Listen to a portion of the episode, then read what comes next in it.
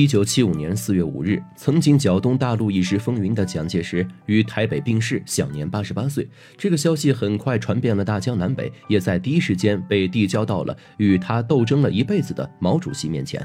毛主席听闻此事，只是默默点起了一根烟，在烟雾缭绕中，静静地吐露了三个字：“知道了。”蒋介石此生功过参半，他可以是追随民主革命运动创建黄埔军校的积极分子，可以是领导北伐战争胜利的军总司令，可以是联共结合抗日统一战线的政府领导人，也可以是十年围共剿党的暴徒，内战三年的罪魁祸首。即使是之后败退台湾，他也未能幸免。他会在台湾大力推行土改政策，坚决维护中国领土的统一地位，也会以血腥的强制统治制造白色恐怖。有人说蒋介石此生充满了悲剧色彩，而他的灵柩也一直停留在台湾桃园县，迟迟未曾下葬，只因他在临终前对儿子的一句嘱托：“我的骨灰终有一天要埋葬到祖国大陆上。”由此一看，蒋介石末年也十分落魄。那为何蒋经国连父亲的遗愿都无法实现呢？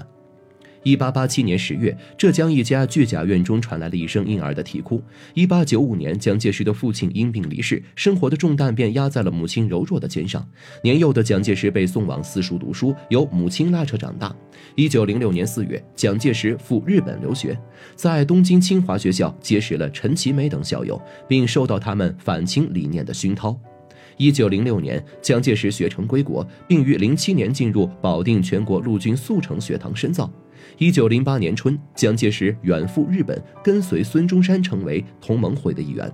积极参与各项民主革命活动的蒋介石，自然受到了孙中山的青睐。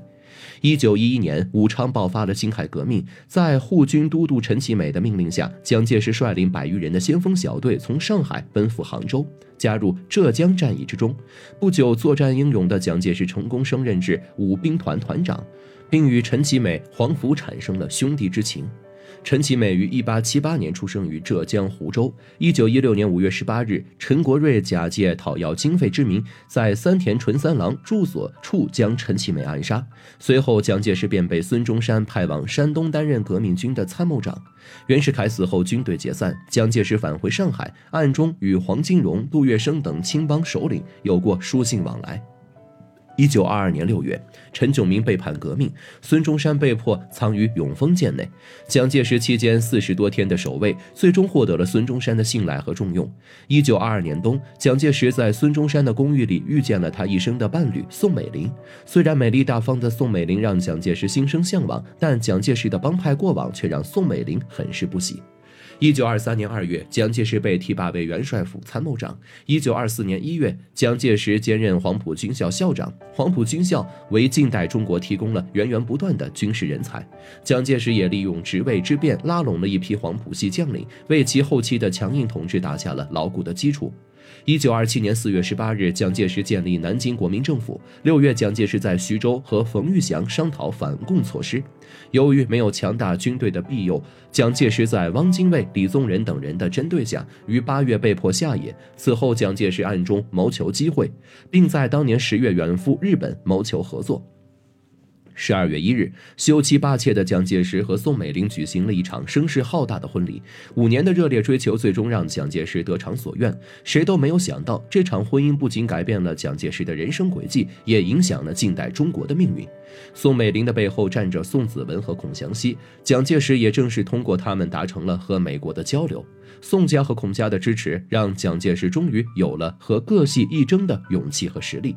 一九三一年，日本进攻中国，当时正处于军阀割据的中国，由蒋介石领导抗战。一九四零年，德国炮轰法国，仅仅四十二天后，德国士兵踩在了这片焦黑的土地上。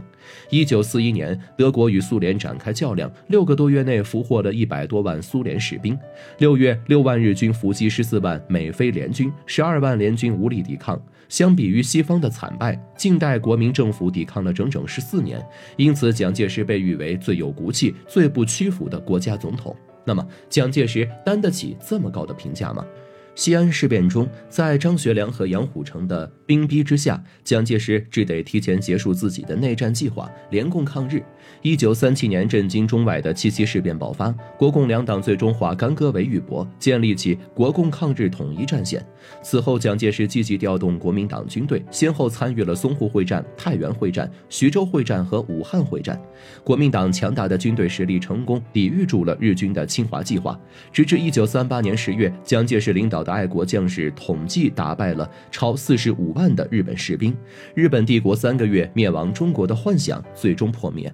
可惜的是，蒋介石并没有利用广大中国百姓的力量，又一直期盼着国际组织能够制裁日本的侵略行为。但蒋介石的防御策略并不能够抵御来势汹汹的日本侵略者。很快，势如破竹的日本军队攻入了华北、华南和华中地区。一九三八年，蒋介石决定炸毁黄河大堤，与日本士兵一同淹死的足足有八十九万中国百姓。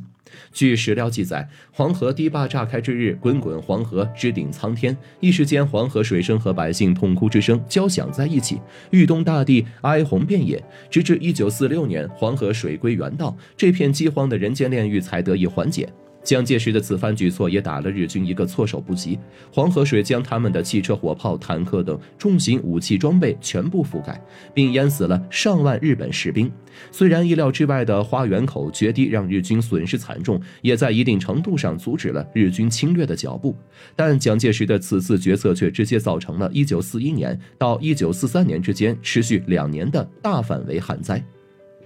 间接引起了一场河南大规模的饥荒，数千万人因饥饿无奈背井离乡，三百多万农民活活饿死在河南。蒋介石自然明白他这次举动会招来多大的非议，因此他将此次花园口事件作为最高机密，死死地埋葬在国民党内部。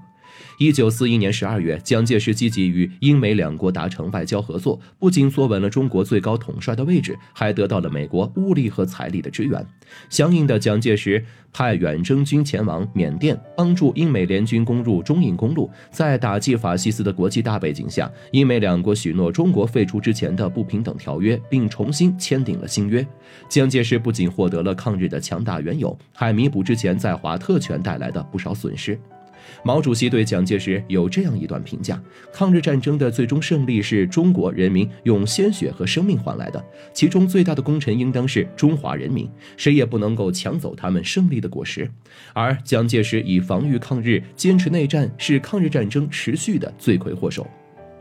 一九六九年九月十六日下午，蒋介石所乘坐的汽车竟然遭遇了一次重大的车祸，这无疑是国民党警卫的严重失责。之后，蒋介石的身体逐渐出现了各种毛病，车祸的阴影如影随形般的压迫着他的身体健康。最终于一九七五年四月五日，蒋介石不堪病痛折磨，最终离世。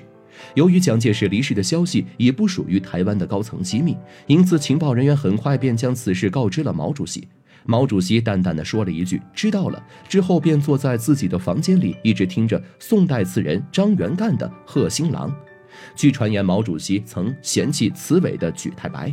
听金缕过于萧瑟凄凉，还将其改为“君且去，休回顾”一句。顿生浓郁的惜别之情，经此改动，里面甚至还有了送蒋介石最后一程的含义。这件故事流传到了民间，在口口传颂中演变成了毛主席暗中为蒋介石举办了一场私人悼念会，其中记载的修改诗词一事，可以在史料中查询踪迹。但其实毛主席悼念的并不是蒋介石，而是他的好友董必武。董必武于1886年出生于湖北省黄安，作为中国共产党元首级的人物，他积极投身于共产革命运动，并亲自缔造了新中国的成立。1973年3月29日，蒋介石给儿子蒋经国留下遗言，要求自己的遗体必须埋葬在中国大陆的土壤之中。从蒋经国的描述中，后人不难得知，蒋介石此举便是想落叶归根。其实，对于蒋介石的执念，毛主席心如明镜。早在一九四九年五月六日解放浙江奉化时，毛主席就来电提前告知，希望解放军千万不要损伤蒋介石的老宅。一九七九年，中国政府用三十万专款维护蒋家祠堂、故居和坟墓一事，在海内外引起了一阵波澜。蒋经国听闻此事后无比感动。一九八八年，蒋经国离世，随后在不到十年间。